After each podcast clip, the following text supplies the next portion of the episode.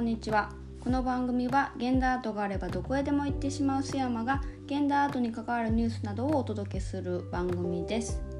今日は2020年12月12日土曜日です。皆さんいかがお過ごしでしょうか。今日の放送では今週から始まっている私が気になる展示3つを皆さんにご紹介したいと思います。ではまず1つ目なんですけれども、こちらは私もうすでに行ってまいりました。2020年の12月の7日から来年の1月15日まで開催されている横田茂ギャラリーで開催中の村上智春さんの展覧会です。村上智春さんは1938年に福島県に生まれた作家の方で、現在は東京に在住して制作を続けられているようです。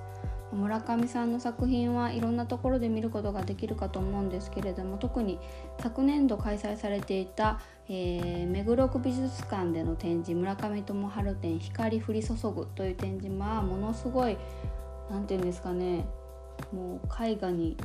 身体が包まれるというような感じの体験をできるしてしまったんですけれども、私そちらで今回は横田茂ギャラリーにて開催されています。村上さんはですね、横田茂ギャラリーでは毎年この12月に展覧会をされていますので、毎年こう行くたびにもう12月になったんだななんていうふうに私感じますので、この寒い時期ですけれども横田茂ギャラリーにぜひ行ってみてほしいです。今回はドローイングが3つと、2階の方にペインティングが1点展示されていますので、なんていうんですかね、村上さんの作品の目の前に立つとこう時間が過ぎるのを忘れてしまいますよね、なんか私は。なのでこうじっくり一人で楽しまれたらまたいいんじゃないかななんて思うんですけれども、ぜひ足を運んでみてほしいと思っている展示です。さて、それで場所は全然変わるんですけど、次の展覧会は私これ必ず行きたいなと思っている展覧会でして、展覧会タイトルがサステイナブルスカルプチャーという展覧会、駒込倉庫で2020年の12月の11日から12月の25日まで開催されている展覧会です。こちらグループ展でして、彫刻をメインで制作しているけれども、彫刻と少し距離を置いているような作家さん14名が集められて展覧会をしています。皆さん彫刻を扱っているんですけれども、コンセプトや素材など多種多様な作品がこちら見られるのではないかなと思いますが、気になっている理由がもちろん私が大好きな国立奥多摩美術館の副館長ともちゃんこと長畑さんが出ていたりですとか、山中スープレックスの石黒健一さんが出ていたりもするので、こちらとても気になっています。本展は、現在の社会情勢に敏感に反応する実践として、彫刻表現こそが永遠という魔法のような言説との距離を適切に取ることができるメディアの一つと考え、彫刻を主軸とする同時代のアーティストのさまざまなアプローチに注目し、14組のアーティストがそれぞれが考えるサステイナビリティ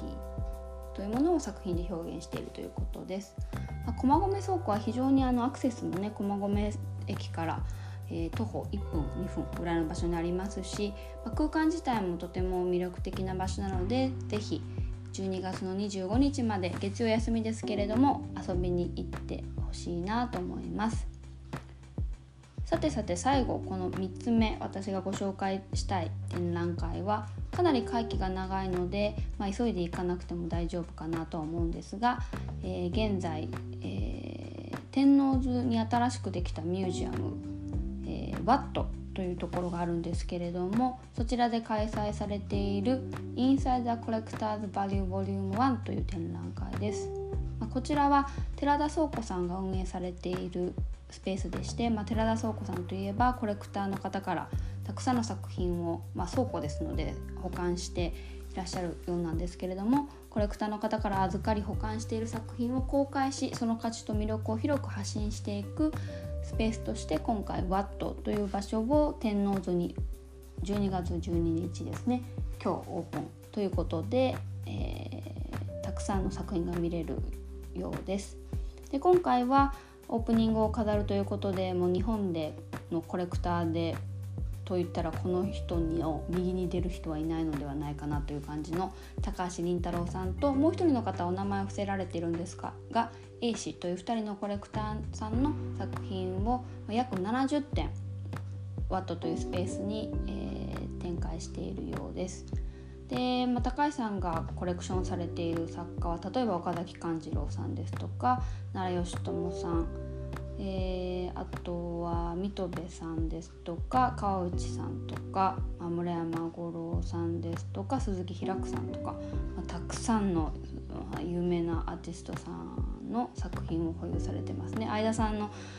作品もあるようで、相田さんのですねランチボックスペインティングシリーズ2016年に制作されたものなども展覧会場に展示されているようです。でもう一人の A 氏の方は80年代から90年代にかけて作品を収集した奈良さんの作品を多数展示しているようでして、こちらも見どころたくさんなのではないかなと思います。アテノズのちょっとアクセスは少し品川駅から、乗り換えてということになるかと思いますが、こちらは2021年5月の30日まで開催されていますので、ぜひ皆さん遊びに行ってみてほしいなと思います。それでは私が今回おすすめしたかった展覧会はいかがだったでしょうか。ぜひ皆さんお時間作ってアートを見に行ってほしいなと思います。それではまた次の番組で会いましょう。ではでは。